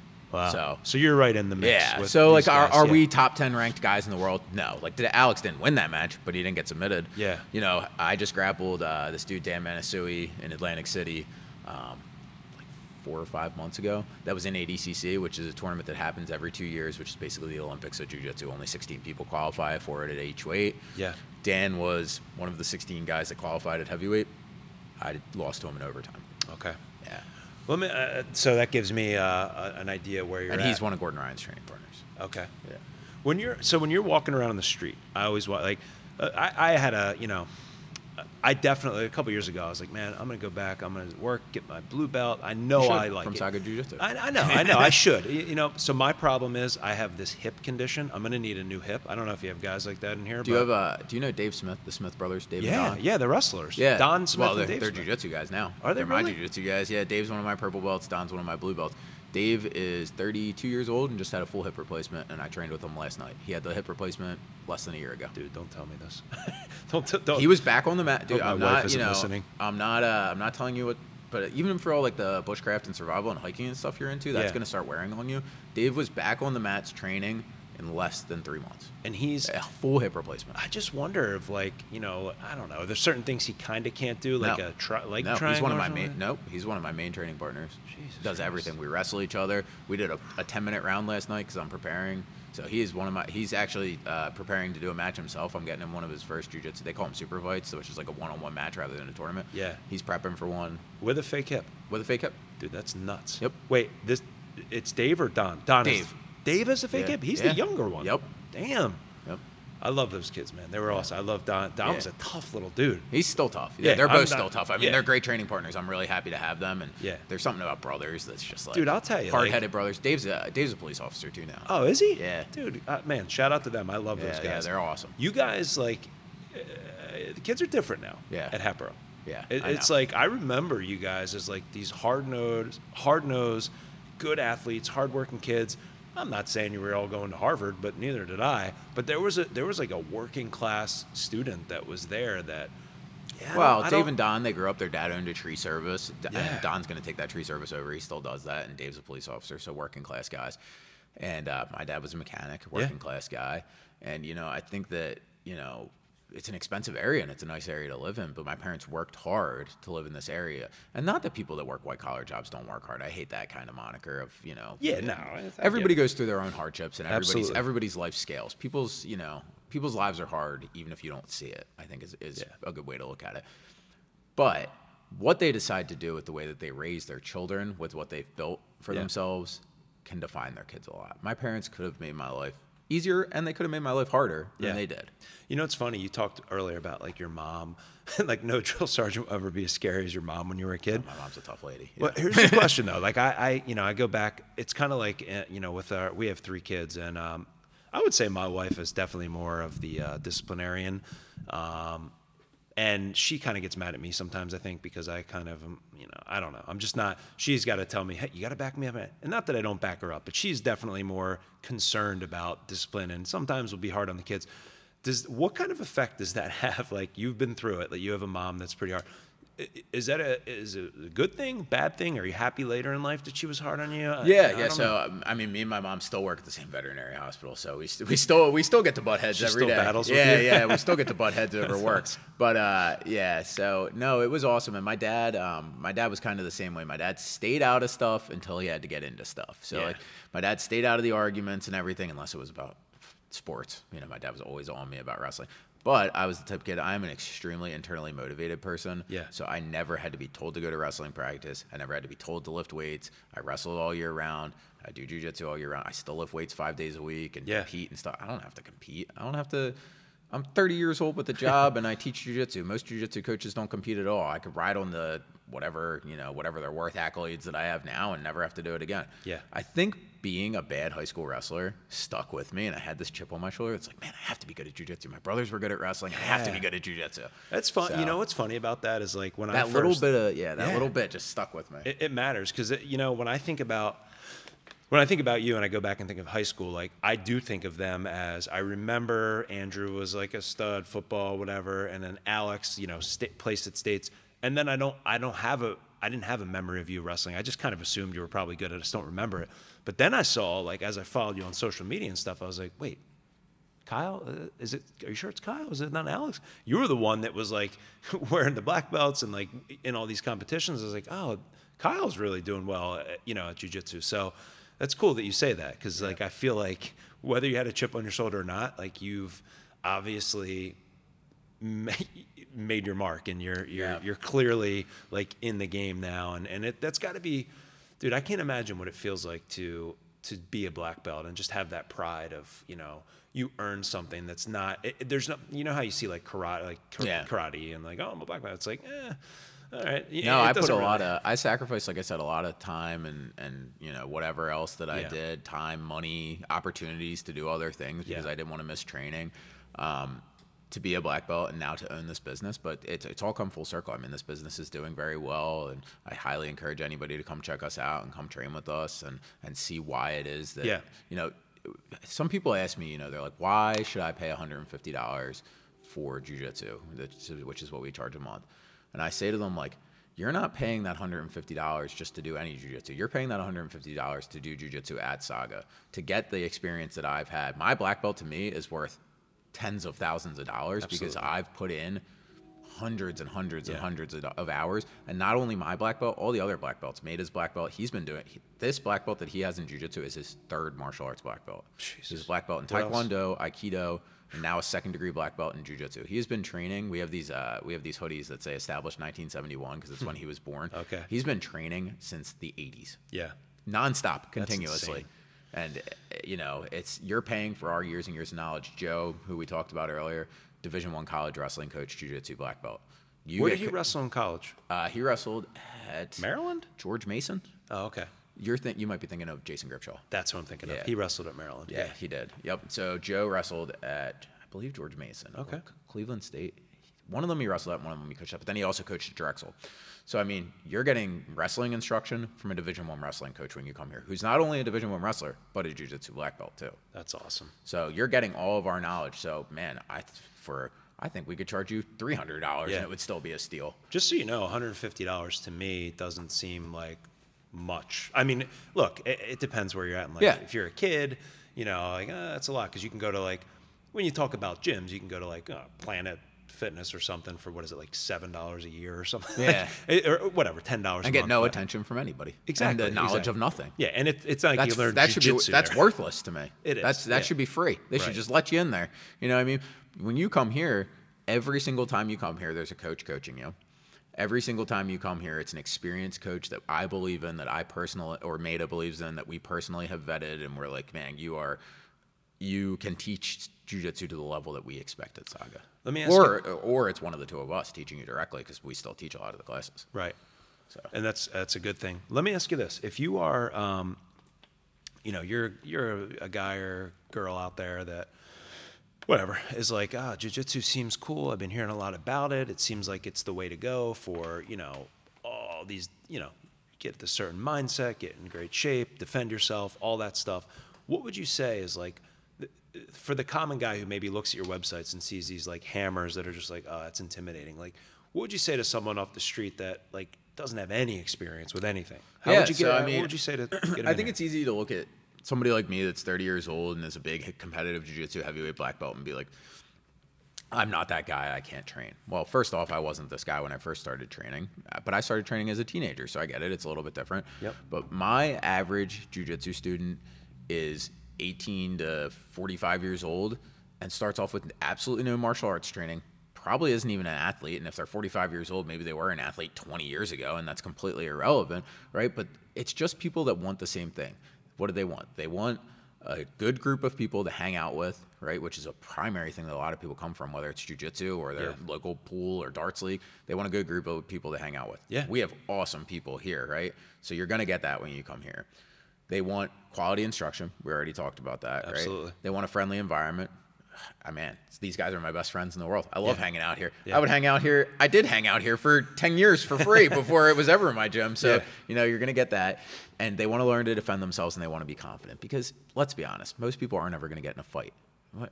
Do you see people fight every day? No. No. Th- Not- Think about the last time you saw two people get in a fist fight living in Horsham. Well, I do work at the high school. work and at the sometimes, sometimes. I, you know, which is funny to me because I could probably count on one hand the time amount of times people got in fist fights when I was in high school. I've yeah. heard it's gotten worse, but Eh, honestly, it's uh if one thing, had, you know, the internet's bigger now than it was then So too. it So like, up. if one or two things, I always say that to people. I'm like, dude, I'm only 30, and Instagram didn't exist when I was in high school. I know it's crazy. It's- what did exist when you were in high school? Facebook.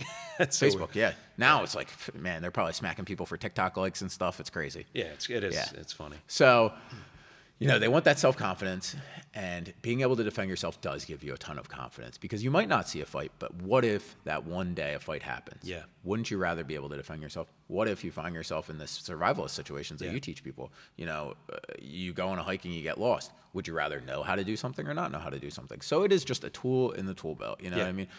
But the good thing about this tool in your tool belt, you know, maybe some of these other things are a little bit boring. Jiu-jitsu is awesome. You get to hang out with the coolest people in the world, us. You know, I mean, what else could you ask for? Of course. And you get to learn this awesome skill. And secondary to that, and it's even the primary goal of most people, you get in shape. Yeah. Uh, what, I mean, what else could you want? You get a great group of people. You get to get in shape. You get confidence. This is like the catch-all ultimate thing, and that's Yeah. how I try and sell it to people. I could give two shits less if you ever compete in jiu-jitsu. Would I like it if I had some guys that want to do that? And I do. You know, I have Yeah. some some competitive guys. I'm going to coach in two tournaments this weekend. But if you're the average person that just wants to learn it, dude, come on in, give it a shot. And the worst thing that happens is you meet awesome people and you gain confidence and you get in shape. Find me something else that has all those benefits. Yeah, that's a great sales pitch. Yeah. Um, I, I mean, like if you do want to, if you want to come into Hatboro and check out the gym, like what do you? Is there like a trial? What is it like? What are the prices for kids? Yeah, so I'll have you Like- kind of try and put some of this stuff up when you put up the description. So first off, we are Saga Jiu Jitsu, 430 Jacksonville Road, Hatboro, Pennsylvania. Um, so we are, you know, right off of York Road, which is like the center of Hatboro. A lot of Yep. people listening to this probably familiar with the area. Um, if you want to come in, we offer a free one week trial for anybody that wants to come in, and that free one week trial lets you train as much as you want in that week. So if you're an adult, that op- that opens up class to you seven days of the week. Like I said, daytime and evenings and weekends. Um, so you know, no matter what your schedule is, we can accommodate that. If you're a parent with kids, we offer kids classes two days of the week, Tuesdays and Thursdays, that are both taught by black belts, which is kind of a rarity in the jiu-jitsu community. Um, my co-owner teaches one of them, and another black belt, though it's a good friend of mine, teaches another one. Um, you know, kids age seven to fourteen, and all those same benefits that I talked about for adults, tenfold for kids. That's awesome. Kids don't have a lifetime of experiences to have confidence, to know how to take care of themselves and be fit, to talk to other people that they might not talk to, to meet other kids and new friends from other schools. All the benefits that you think about of putting Yeah. your kid in a sport, but they also get the self-defense and confidence benefits of it. They learn to line up, you know, they learn that if they put work in, they get promoted and Yeah. confidence. So, you know, people talk about like a lot of kids don't learn these things because maybe their parents kind of uh, make this path for them. You, we're not promoting anybody. You don't get the belts. It's not like karate. You don't just get them because I punch a card and you show up 20 times. a week. Yeah. You get the belts because you get better at something. So you get promotions for doing your job better. Yeah, You, know? you earn them. You earn them. Um, you know, it's also I, I saw earlier, like back in your office as you're giving me a little tour. It seems like you're into, or you, I, I don't know. I saw these little figures and characters. Like, Yeah. what part of your life is that? Like, did Oh, you, you, yeah. uh, you know, did you So- never like? Did you hang on to a lot of that Yeah, stuff? What- no, no. So that's all. Uh, that's I am a giant nerd. So I love Marvel movies. Um, I love science fiction stuff. Yeah. Like I think I just wanted to be Captain America subconsciously, so I learned to fight people and join the army. Like, uh, you know what I mean? It, So- it might not be that far fetched. Yeah, I mean, yeah, right? My one So- son loves all that, and I could see him following the exact path because of those reasons. So I don't know if you saw that over there. Captain America shield on the Oh, wall. yeah, I see it. Yeah. So um, that part of me, like, I just I love that stuff. You know, I mean, what's cooler than than superheroes and stuff? I think that you don't have to grow out of that kind of stuff. Just like uh, I'm kind of one of those people that thinks that people don't have to subscribe to like one idea. Like I think that I work in a female dominated industry in my regular life Yeah. and I could care less. You know, what I mean, I have a wife that's a police officer, and some people are like, know, some guys are all weird and they'd be like emasculated by that for some reason. Yeah. I could care less. You know, what I mean, but then in my I was a soldier and I'm a veteran and you know whatever else. So I think that you can be a nerd or whatever you want to call it and have those things be your interests and your hobbies. But does that define me not being able to be athletic and be in shape and take care of myself and be social and be able to Yeah, talk to no. people? What? Bo- I don't have to put myself in some box just because of the things that I like. And dude, it's awesome when you get to the age where you're like, dude, I'm just gonna have all the things that I wanted to have as a kid because now I have adult money to do Some it. more money. Yeah. Yeah, right. That's what my room looked like when I was ten, and now this is what my weight room. And it's all you know. You kind of Yeah. said my office. That's like my personal weight room. So there's uh, weights back there Yeah. and a bunch of like cool comic book stuff. That's awesome. So I buy all that artwork when I go to. Uh, me and my wife go to the uh, Philly Comic Con every year. So That's I buy awesome. all that artwork there. I think I saw you. Um, I don't know if you were there, but you might have been there at the Q Town wrestling thing. Did Ah, I, yeah. w- I- Were you there? Do you remember Yeah, seeing me there? Because I had my kids there. Yeah. Oh yeah. It Yeah. like yeah. you That was I think the last time I saw you. And Yep. I don't remember. So there's a whole group of us that love going to that, and uh, he's talking about um. Dude, it's like, amazing. pro in quotations wrestling at the Quakertown Farmers Market, and it is if you're looking for like a weird Saturday night to go hang out with your friends. Oh, yeah. drink some beers before you go. Like Oh, if you yeah. have a time when you can't take your kids, you should come with us sometime. It's a good time. Invite me. Um, go drink some beers. Go to the Q Mart, which is like the weirdest place So in the world. weird You can eat beef jerky. There's a, an awesome restaurant in there called Babushka's, which is like a real restaurant and should Yeah. not be trapped in there. and it's like the best coffee shop and restaurant. Me and my wife love it. We wanted to get our wedding cake made there. Actually, we like it so much. That's awesome. Um, go there, do that stuff. Look at the weird vacuum repair store that's been there since Oh, yeah. my parents have been taking me there since I was a little kid. So amazing. Yeah. So and then go watch pro wrestling in a room that they have craft shows and like I don't even know, probably like yeah. yeah. It's two. It's two. Um, Trump two rallies in row-. Yeah, absolutely. There's two. It's two rows deep. So the tickets are what ten bucks or fifteen bucks. So you always have a front row seat. Yes. Um, I mean, I, whether you go with your friends or you, if you have kids, take them. Like I want to get a bunch of my like son's friends and take them up. I try to like describe it to like their dads at like wrestling practice. I'm like, you gotta Dude, go. You gotta check it out. People don't get it. Like, I'll show you some pictures of the last time. How long has it been since you've been there? Just have you only been there that one time? I was only there that one time. I have done like a couple other ones locally, like where I lived in Lower Bucks County. I think they're one of the most fun things that you can go to. Yeah. it's it's incredible. I mean, and the people are like they live in Quakertown most likely. Yeah. So So the last one I went to, I went with my dad, uh, my brother Drew, because he lives up that way. Yeah. And his Drew, one of Drew's daughters, he has two daughters. oh, awesome. So he took his older daughter. Dude, it was a nightmare in the best kind of way. In the absolute best kind of way. They like pulled like Susie from the bar stool to wrestle some lady. Like, dude, Oh it was God. nuts, and I just love it. But when we go with my friends and we get a little bit rowdy, and it is just like. We almost convinced one of those dudes to throw a dude through a, another guy through a table. I'm pretty sure I could have jumped in that ring and wrestled if I wanted to at one point. Like we we just like yeah, to go. there's not a lot of restrictions there. I took my kids to one. It was at like another like place like that, like a fire hall. And Was it in um, Sellersville by any yeah, chance? I think it was. Yeah, so we had a guy here that was uh he was a pro wrestler, but like a little bit like you know higher level than that, but not like a WWE wrestler. Yeah. So he like kind of like looked down on that, but he wrestled at that place in Sellersville a lot when he first started, and he he had some stories. He's an interesting guy. Oh, I bet they had, dude. They had like the figure, like little puppets, like made up after the uh, the the wrestlers. Yeah. Uh, and and I, I don't know. I forget what was the guy's name. Was it Ant Man or something? I forget. Whatever. My my kids bought them though. They loved them, and for like two years they like worshipped those guys, which was hilarious because it's like they live in the area. They're not like real professional wrestlers. I guess they are. I don't know. They're I mean Yeah. they're as much professional wrestlers I think as like some dude playing like. Do you know semi-pro football? How there's like dudes that play it's like always weird football. because it sounds like it's so close to pro, but it's like yeah, I played So semi-pro. It's literally like Even like dudes who play arena football that probably like I mean, they're not making a living, but they're making money. Yeah. It's just just like the difference between like dudes that fight locally. I mean, oh my god, local fighters, what a hard freaking life. But local Yeah. fighters and then the UFC, even dudes in CFFC, like I intimately know how much money they are making, even the champions. Yeah, it's not great. It's you're beating that dude up and then going to work at UPS on Monday. That- like that- that's why I give those guys even more credit sometimes because you know they're working full time jobs and like it, how do they their whole life UFC working full time jobs. Yeah. I Yeah, know, that's- there's a lot of I guys guys. UFC. Yeah, I know guys that uh, you know have fought in the UFC and have. It's it's fighting is a very very hard life. You should have either my brother or Zoo or somebody on here that really can speak to fighting because you know I'm No, I- I'm speaking I to it from an outside perspective and even just as like a coaching perspective. Yeah. But it is a very very tough life. Do you anticipate any, having any like potential UFC fighters come through here or No, I so that's not what we're looking for. Jiu-Jitsu has grown so much on its own. Yeah. Um, we are not an MMA gym. No, I know, but I'm saying so- like if they want to get like the best Oh, if, so, if somebody was looking, yeah. So if we have fighters looking for a jujitsu coach, and if you listen to this, and for some reason you know a fighter or you are a fighter, and you're looking for jujitsu training, um, yes, I would Yeah. do that. And I've worked with a lot of MMA guys. We have some guys from uh, Alex trains at Beacon MMA in Terry Hill. He does all of his jujitsu here and at uh, Grindhouse in Southampton with our coach James Booth. But um, he uh, he has another heavyweight fighter that he comes to that comes to work with Okay. me just on jiu-jitsu. And to find heavyweights, um, like bigger guys, is hard. Yeah. And it's unique. Me and Alex are two of probably the best heavyweights on the East Coast. I mean, to hype ourselves up. So people come from all over the place just to work with us. That's awesome, man. Wow. Um, good sales pitch. Uh, the one thing I want to ask you before we uh, kind of wrap this up and Yeah. maybe take a little tour. In your life, you've had a lot of mentors, leaders. I mean, obviously your parents, but like outside of your family, like who?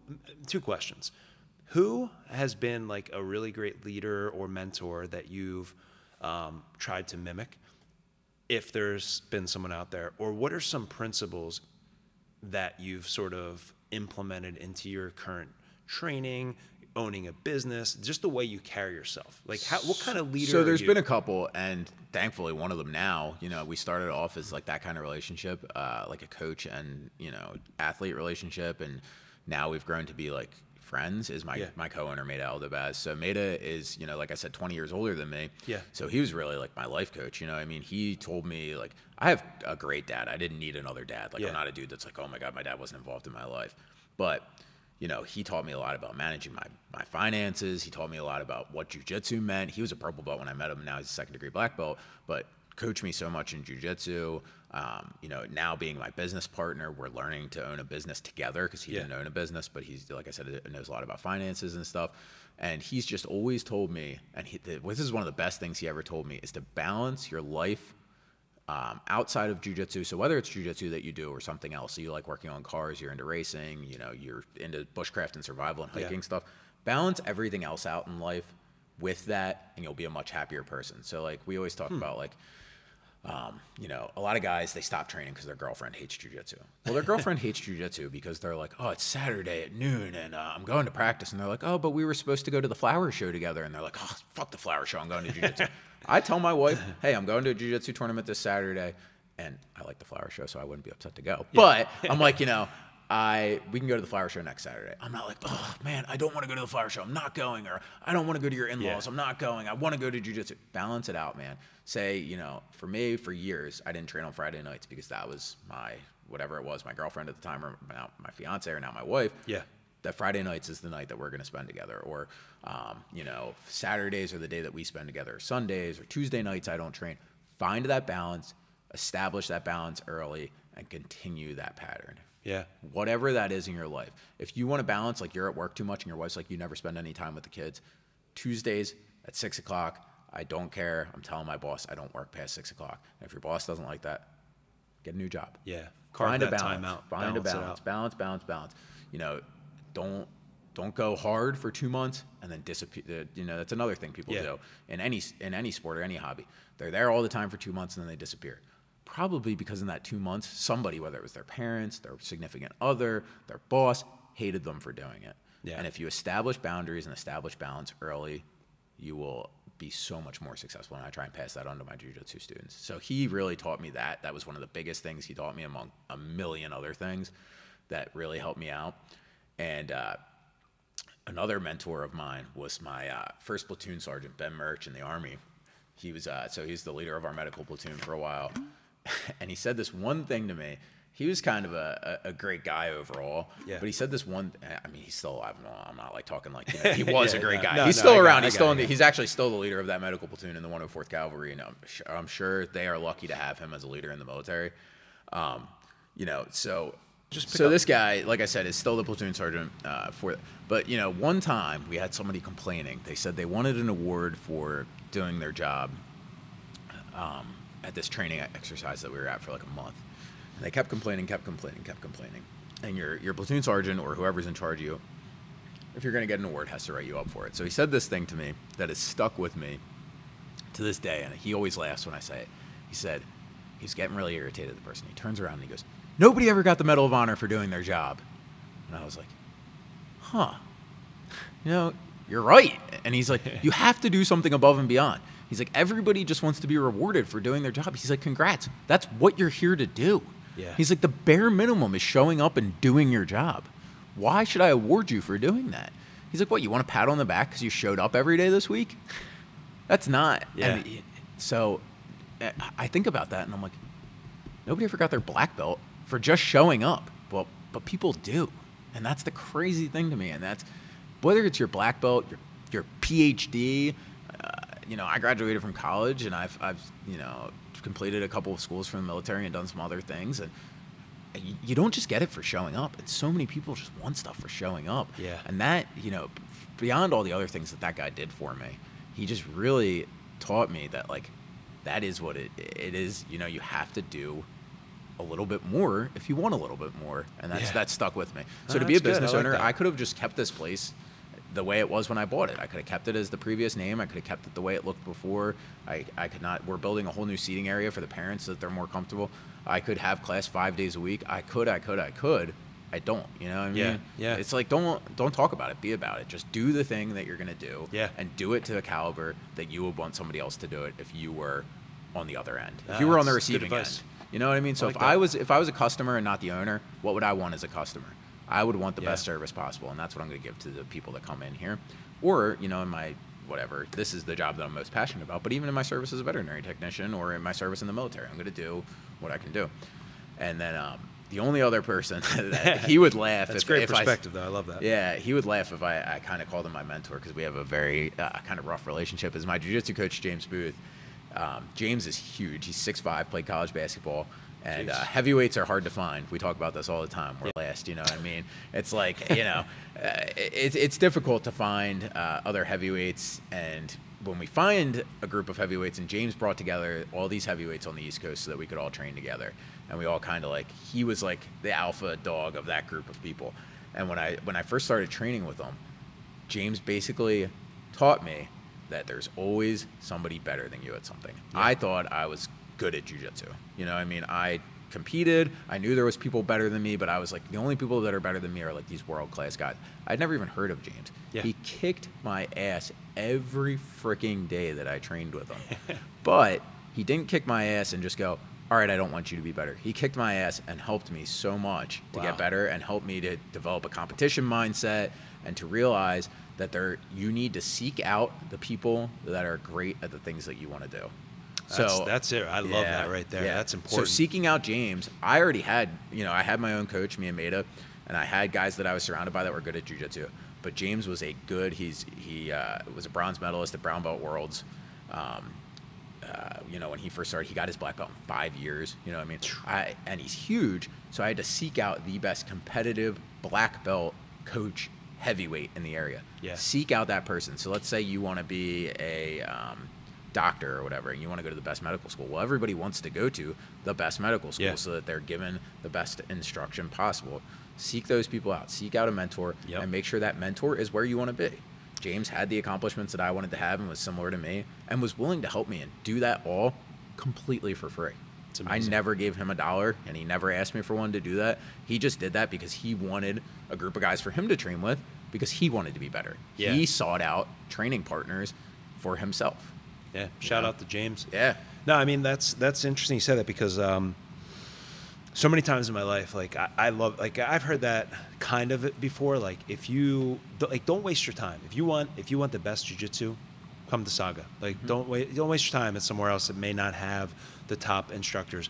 You know, I, I right now I'm in a scuba diving class and it's okay. You know what I mean? And and I've been in other classes, other things that I've been in, and, and like I haven't had great instructors. And right. it's so frustrating because I'm giving my four hours on this night or like dedicating myself the EMT training that I did. It sucked. Yeah. And I'm I was so angry because like I wanted the best, and like Yeah. sometimes you can't. It, it's hard because you just get what you get. You know what I mean? Mm-hmm. So I, I think that's great advice to, to give, like to seek out before you commit. Yes. You know, seek out the the right people before you spend that time and waste that time. Yeah, and that's why I, like said, that. you know, if you want to join the military, you want to get into jujitsu or whatever it is, any of the things that I've talked to about on this podcast, I'm not the the world leading authority on any of those things, but I can point you in the right direction. That's so, awesome. You know, Well, I love it. So, um, Saga Jiu Jitsu, located in Hatboro, beautiful downtown sort of Hatboro, PA. yeah, beautiful industrial Jacksonville Road, right next to Richie's Bar and Grill. uh, that's awesome. Hey, you can go hang out there afterwards. It seems like you have a nice thing going here, Kyle, with um, uh, a great setup, some great people, and it, it seems like a cool thing to to be a part of. I want to do a little thing where we'll walk around and Yeah. kind of show people the place, and we'll put that up there. But hey, thanks, man. I appreciate it. you. It's been a good, uh, been an honor to come in here and uh, yeah. spend some time with you. All right, awesome. Thanks, man. Yep. If you have a great mentor or leader that you would like to be considered for the show, email us at theleadernextdoor10 at gmail.com. Also, check us out on Instagram at Leader Next Door and our new YouTube channel at The Leader Next Door. And as Ralph Waldo Emerson once said, do not go where the path may lead, go instead where there is no path, and leave a trail. Have a great week, everyone.